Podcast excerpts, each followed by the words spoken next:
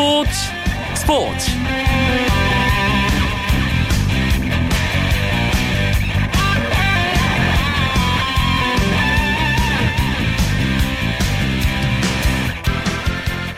안녕하십니까. 화요일 밤 스포츠 스포츠 아나운서 이광용입니다. 요즘 프로야구에는 엄마가 좋아 아빠가 좋아 만큼이나 난감한 질문이 있습니다. 올해 MVP의 주인공이 박병호일까 케임즈일까 라는 물음입니다.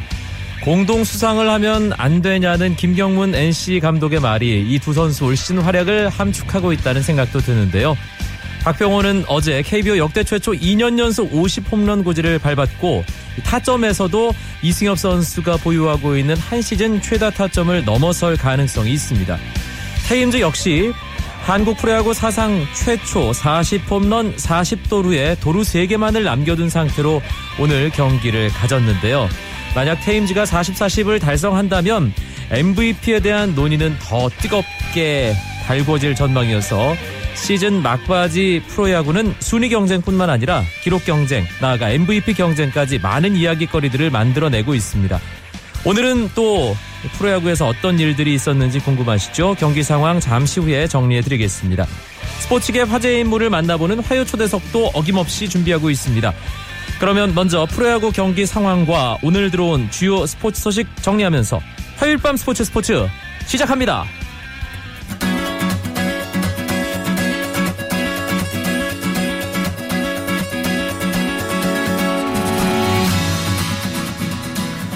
프로야구 오늘 3경기가 있었습니다. 일단 대구 NC와 삼성의 경기장으로 먼저 가보겠습니다. 끝났습니다.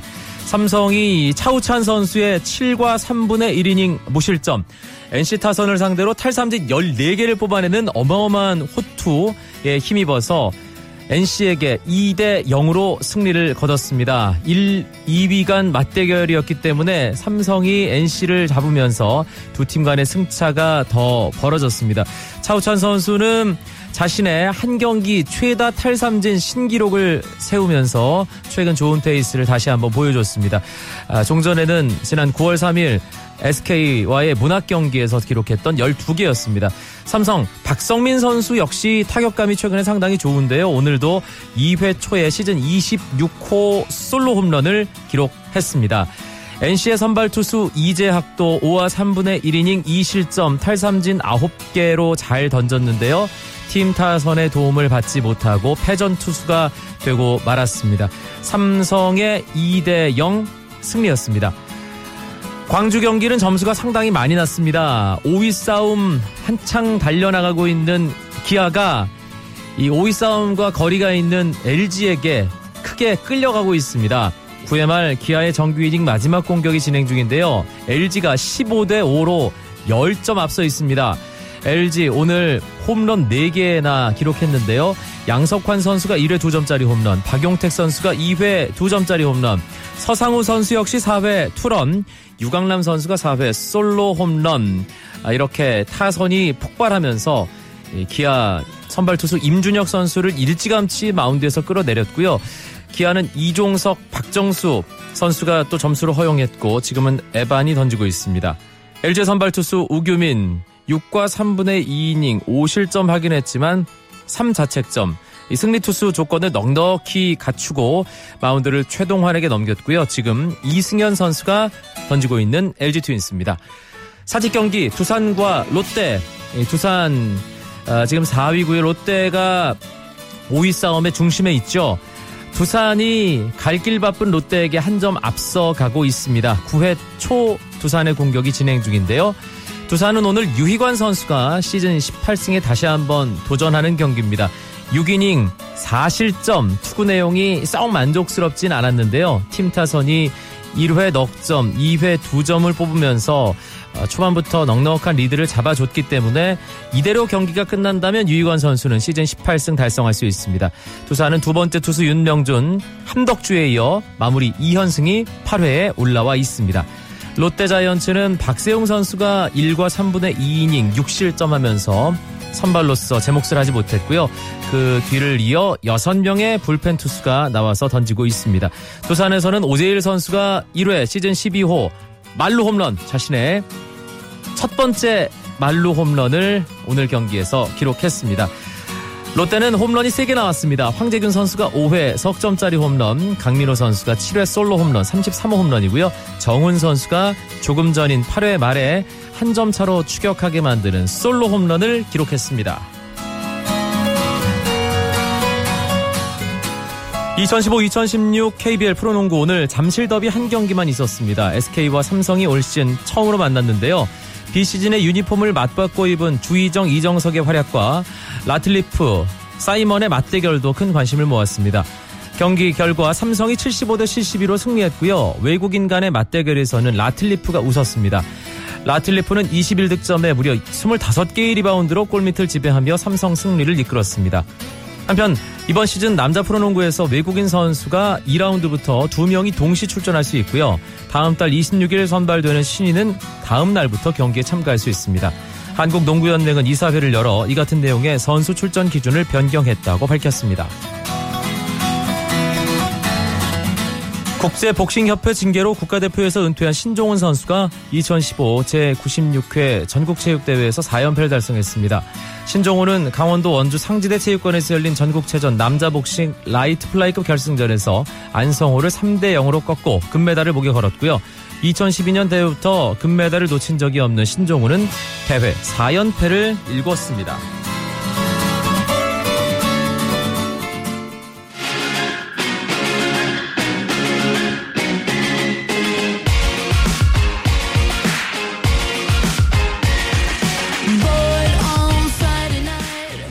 지금부터 한 편의 드라마 줄거리를 잠시 들려드리겠습니다. 배경은 농구 코트입니다.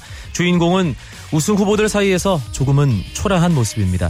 유명한 스타 선수도 없는 탓에 늘 주목받지는 못하지만 시즌 막판이면 투혼을 발휘해 극적으로 플레이오프까지 진출합니다. 아, 그래도 다음 시즌에 이 팀의 기세가 이어질 거라고 예상하는 사람 많지 않습니다. 그런데 그 예상은 언제나 여지없이 빗나갑니다. 이 중독성 있는 농구 코트 반전 드라마의 주인공 혹시 눈치채셨습니까?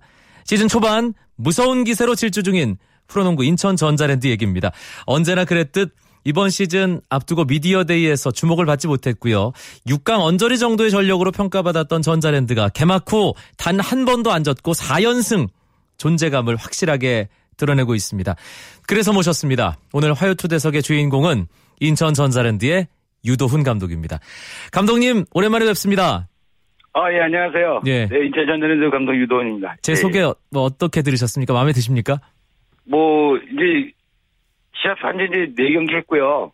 뭐 하여튼 좋게 말씀해 주셔서 감사하지만 이제 아직 준비할 게 많은 것 같습니다. 네. 늘 언더독, 좀 수면 아래에 있다가, 어, 실제로 이 무대가 시작되면 위로 확 뛰어오르는 팀이 전자랜드라는 생각이 드는데, 네. 감독님은 인천 전자랜드를 어떤 팀이라고 생각하시는지 먼저 여쭙겠습니다.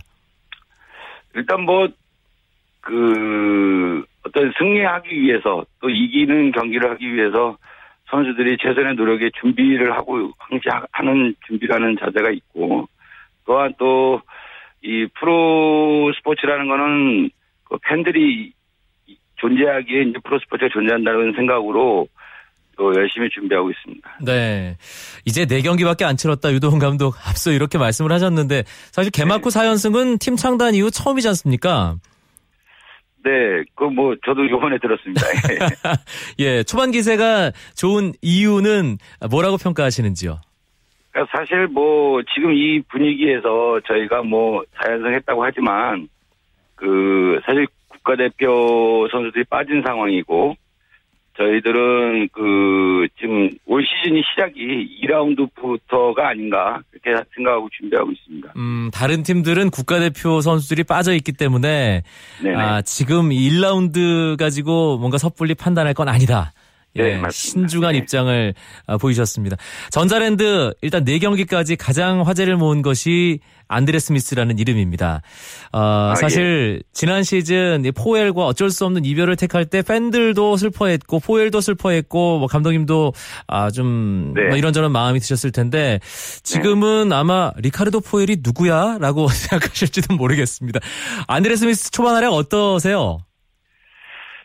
일단은 뭐 농구 그 BQ 센스가 좋은 선수고요. 네. 일단 그 포엘 선수도 이제 사실 작년까지 저희 팀에서 크나큰 공헌을 많이 해준 선수인데 포엘 선수보다는 이제 좀 인사이드적인 선수이기 때문에 좀 국내 선수들이 조금 더 덜 움직이는 그 덜 움직이는 그, 음, 그 농구를 할 수 있는 선수고 아직까지 근데 사실 몸이 좀 그 100%된 상태가 아니고 네. 재활을 하면서 운동을 하고 있기 때문에 좀 더 지켜봐야 될 것 같습니다. 음, 안드레 스미스에 대해서 뭐 다른 팀들은 어, 그렇게 높이 네. 평가하지 않은 걸로 알고 있습니다. 사실 전자랜드가 외국인 선수 쪽 약점이 아니냐라는 그런 어, 분석까지 나온 상황이었는데 네. 어, 뭐 그런 분석을 생각을 해본다면 안드레 스미스 일단 농구 센스도 좋고요.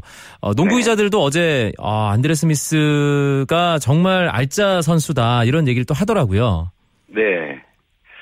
근데 뭐 사실 안드레 스미스하고 포엘 선수하고 저도 고민을 좀 많이 했었는데 그 안드레 스미스는 저 인사이드를 좀 주로 하는 선수인데 그 인사이드 플레이를 하면서 외곽이 좀 더불어 살아나는 플레이를 그 만들어줄 수 있는 선수고 또한 인사이드 디펜스가 좀 그 좋은 선수기 때문에 좀 더 안정적이지 않나 생각합니다. 음, 예. 적응은 어떻습니까? 한국의 문화나 뭐 선수들과의 관계나 음식이나 이런 부분은요. 일단 뭐 현재로서는 아직까지 적응은 잘 하고 있다고 저는 느끼고 있고요. 네. 뭐 이제 시즌 초반이기 때문에 예를 들어서 좋을 때는 또 좋은 대로 흘러가지만 혹시 이제 이 한 시즌 치르다 보면 나쁜 분위기가 올 때가 있거든요. 그때를 위해서 또 좀 더 조심하고 있습니다. 다른 팀들의 경우는 외국인 선수 때문에 좀 골치 아픈 외국인 선수들이 말썽을 부리는 그런 일도 종종 있는데 전자랜드에 가는 외국인 선수들은 참 잘해요. 이게 농구도 잘하지만 뭐 여러 가지로 팀 분위기 좀잘 맞춰주는 분위기 메이커 네. 역할도 해주는 예, 그런 모습을 볼 수 있는데 네. 비결이 뭘까요? 그건 뭐, 그, 물론 또 그, 용병 선수들의 어떤, 저, mentality도 좋은 것 같고요. 저희 팀 온 선수들이. 또한 그, 용병 선수들을 관리해주는 그 어떤, 국제 담당의 이제 변영재 통역이나, 네. 아니면 트레이너 사이드, 그, 선, 그 다음에 코치들, 이런 친구들이, 그, 이 용병 선수들한테 인식을 저희가 이제 도와주는 사람들이라고 인식을 주기 때문에 그 선수들이 좀 더 가족적인 분위기에 휩싸이지 않나 생각합니다. 음. 전자랜드 지난 시즌 이 플레이오프 때 유도훈 감독과 인터뷰했던 일이 생각납니다. 아, 네. 올해도 이제 플레이오프 통해서 더 높은 아, 고지까지 목표를 삼고 계실 텐데 지난 네. 시즌과 비교한다면 외국인 선수 말고 어떤 부분이 바뀌었는지 농구 팬 여러분께 유도훈 감독께서 직접 소개를 좀 해주시죠.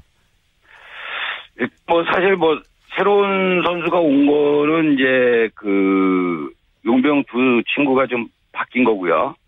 그 다음에 이제 차재영 선수가 들어왔고 다 이제 작년까지는 이제 사바이 선수가 이제 군 입대를 올해 했는데 많은 활약을 해줬는데 이제 올 시즌에는 김지한 선수하고 이제 정혁은 선수가 좀 많은 활약을 좀 하길 좀 바라고 좀 준비하고 있는 중이고요.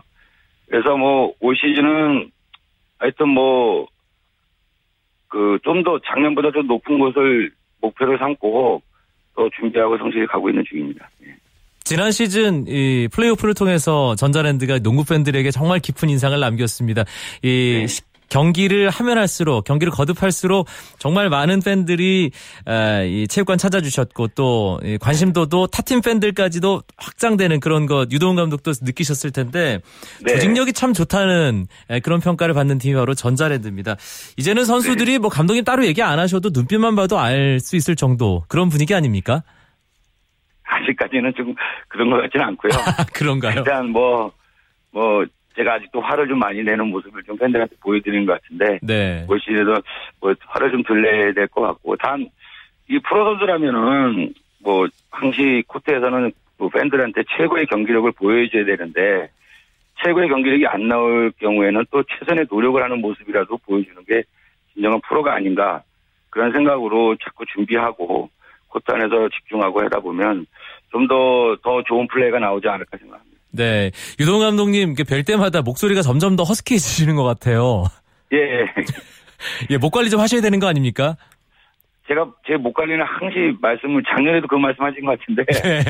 예 하여튼 뭐 목 관리보다는 좀 더 좋은 경기력을 보여야 될 것 같습니다. 알겠습니다. 아, 네팀 만나서 다 이겼습니다. 아, 네. 그래도 뭐 한 경기 정도 기억에 남는 경기, 좀 까다로웠던 경기 뭐, 어, 꼽아달라고 여쭤본다면 어떻게 대답하시겠습니까?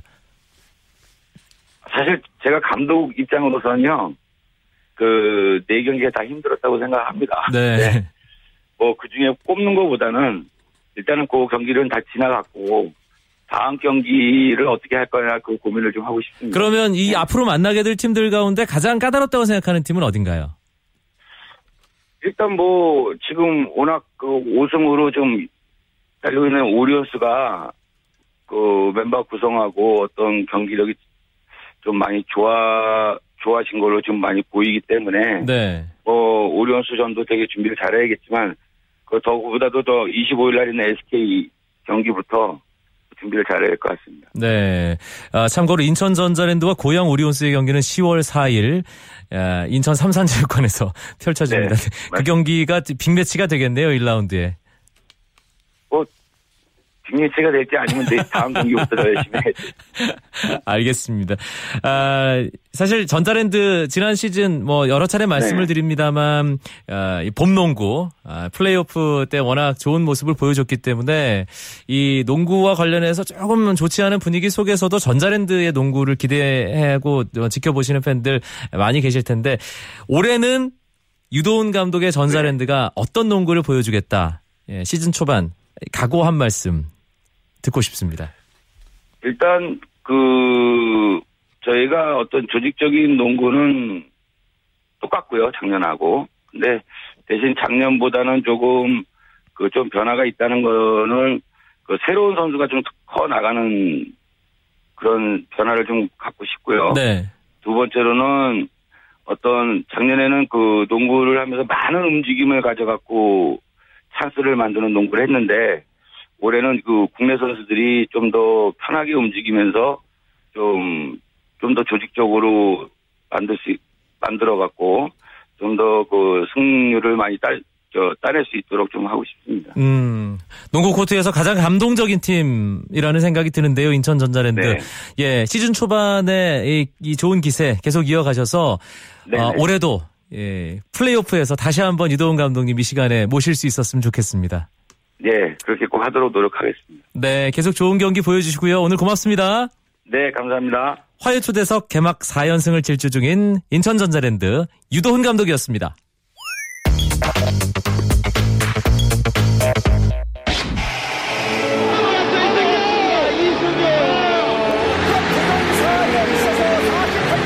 굉장히 1위로 올라선 우리 대한민국의 김연아 선수입니다.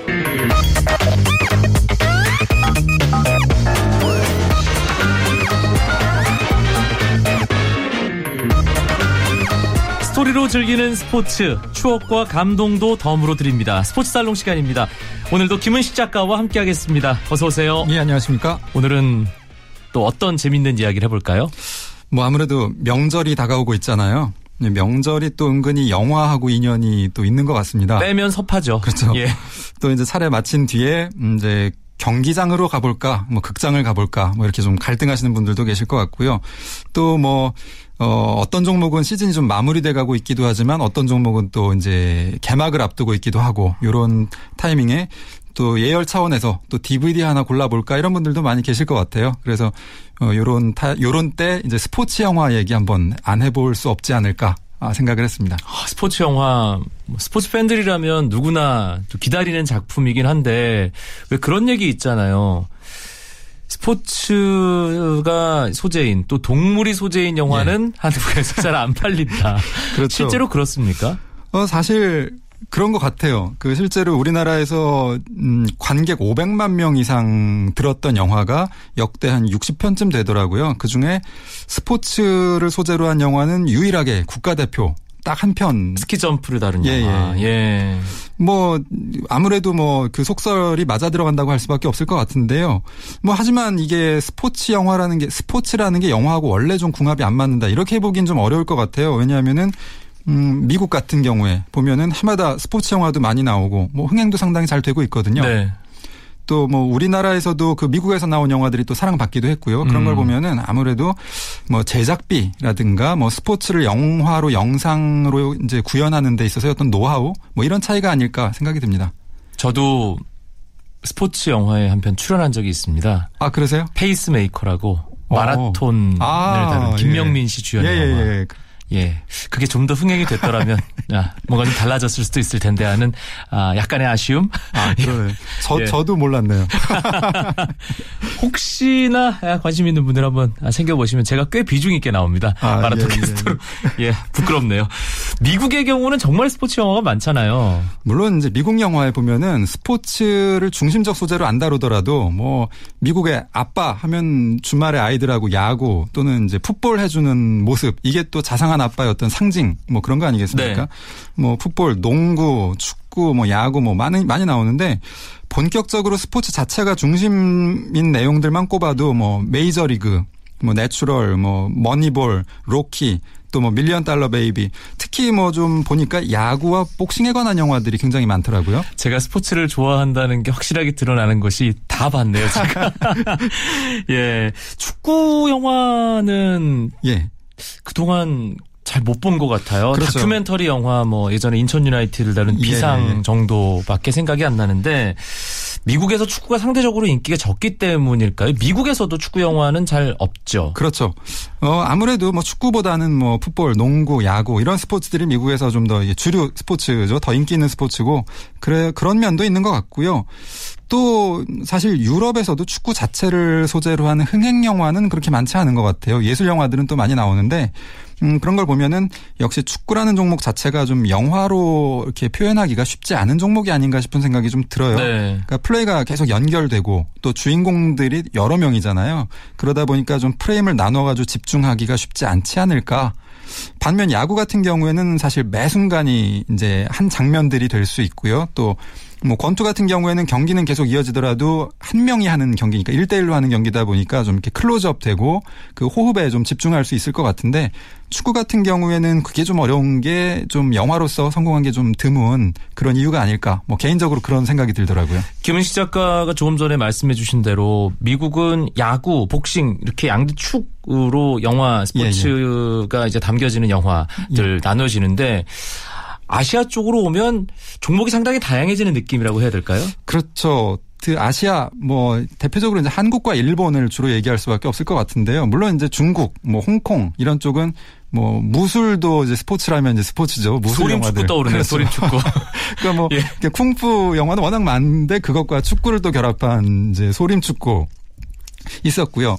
또 일본이나 한국 같은 경우에는요. 조금 미국 영화하고 좀 다른 게 야구, 축구 이런 최고 인기 스포츠보다는 오히려 좀 대중에게 생소한 종목에서 좀 흥- 흥행 영화들이 많이 나온 게 아닌가. 그러니까 일본의 뭐 으라차차 스모부 또 우리나라에서 국가대표 스키 점프를 다룬 국가대, 네. 국가대표 또 천하장사 마돈나 이게 씨름이었죠. 그리고 그렇죠. 킹콩을 들다 역도 아하. 이런 좀 대중적으로 크게 뭐 이렇게 인기를 모으지는 못하는 이런 스포츠들에서 오히려 좀, 어, 좀 재미있는 영화, 흥행 영화들이 좀 나온 것 같고요. 아무래도 이게 대중이 인기 있는 스포츠들은 너무 스포츠 자체를 잘 알다 보니까 영화를 보면은 아, 이건 종목을 제대로 구현하지 못했네. 뭐 이런 좀 아쉬움을 느끼는 반면에 평소에 잘 몰랐던 종목들은 이런 영화들을 통해서 오히려 호기심을 가지고 좀 이렇게 알아가는 이런 음. 재미를 찾는 게 아닌가 싶어요. 김은식 작가도 둘째가라면 서러울 만큼의 스포츠 많이 하신데 네, 영화도 그렇습니다. 영화. 개인적으로 가장 기억에 남는 스포츠 영화 딱 한 편만 꼽으라면 어떤 대답을 하시겠어요? 저 같은 경우에는 이제 국내 영화, 우리나라 영화 중에서요, 어, 스카우트라는 영화. 선동열 스카우트 그렇죠. 관련된 이야기죠. 예. 선수를 스카우트하기 위해서 연세대와 고려대라는 이제 두 사립 명문 사립대가 이제 스카우트 경쟁을 벌이는 그, 그 소재를 다루고 있는데요. 또 거기에 좀 이렇게 교차하면서 5.18 민주화 운동에 대한 음. 어떤 그 배경에 대한 이야기를 또 다루고 있습니다. 그래서 근데 이 놀랍게도 이 영화가 사실 야구 경기 장면이나 아니면 5.18 민주화 운동의 어떤 뭐 시위, 진압 이런 장면들은 거의 등장하지 않거든요. 그러면서도 야구에 대해서 또 민주화 운동의 역사에 대해서 또 깊이 빠져들게 하는 그런 어떤 그런 점이 굉장히 놀라운 것 같아요. 네. 사실 이 영화 만든 감독이 이제 김현석 감독이라고 사실 이분이 이제 연세대학교를 졸업하셨는데 그 선동열이라는 불세출의 투수가 고려대가 아니라 연세대에서 뛰었으면 어땠을까 이런 아쉬움이 아마 이제 발단이 아니었을까 싶은데 이 김현석 감독님 한번 만나본 적이 있거든요.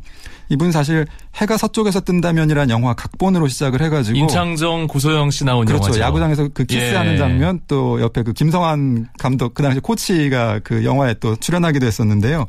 뭐 그 영화부터 시작해서 YMCA 야구단 이걸 또 연출을 하기도 했었고요. 또 야구를 워낙 좋아하세요. 이분 사회인 야구도 열심히 하시고 나중에 슈퍼스타 감사용이라는 영화에서는 이 김현석 감독이 개인적으로 제일 좋아하는 김성환 감독, 김성환 선수 역할로 카메오 출연을 하기도 합니다. 예. 그래서 이 김현석 감독이 어떻게 생긴 분인가 궁금하신 분은 슈퍼스타 감사용의 김성환 선수를 보시면 되는데 음, 그렇게 야구를 굉장히 좋아하시는 감독인데 야구 영화들 이분이 이분이 만든 야구 영화들이 모두 사실 흥행에 실패했어요. 아이고 안타까워라. 그래서 저하고 만났을 때 앞으로는 야구 영화는 만들지 않을 생각이다. 뭐 이런 현실적인 얘기를 했었는데 그 뒤로 사실 시라노 연애 조작단 이런 이 스포츠를 다루지 않은 광식이 동생 광태도 광식, 그렇죠. 김현석 감독 작품이죠. 그런 영화, 그러니까 야구 안 나오는 영화를 하니까 정말 흥행이 되더라고요. 그랬는데 그 그래도 언젠가는 다시 한번 멋진 스포츠 영화, 특히 야구 영화 하나 들고 돌아와서 좀 대성공을 거둬줬으면 하는 기대를 갖고 있습니다. 네, 스포츠 영화. 전 스포츠 팬으로서 이런 영화들 좀 많이 만들어지고 또 흥행했으면 하는 네. 그런 바람. 예. 천만 영화가 좀 나왔으면 좋겠습니다. 예, 추석 연휴를 앞두고 가족들과 함께 뭐 스포츠 경기장도 가시겠지만 또 영화도 예. 보실 테죠. 아, 그 둘을 합쳐서 오늘 예. 콜라보레이션 스포츠 영화 이야기 김은식 작가와 재미있게 나눠봤습니다. 스포츠 살롱은 음악으로 마무리하는데요. 오늘은 영화 국가대표 하면 자동적으로 떠올려지는 곡이죠. OST 가운데 러브홀릭스의 버터플라이 띄워드리겠습니다. 김은식 작가님 추석 잘 보내세요. 예, 감사합니다. 저는 내일도 9시 30분에 다시 오겠습니다. 아나운서 이광용이었습니다. 고맙습니다. 스포츠 스포츠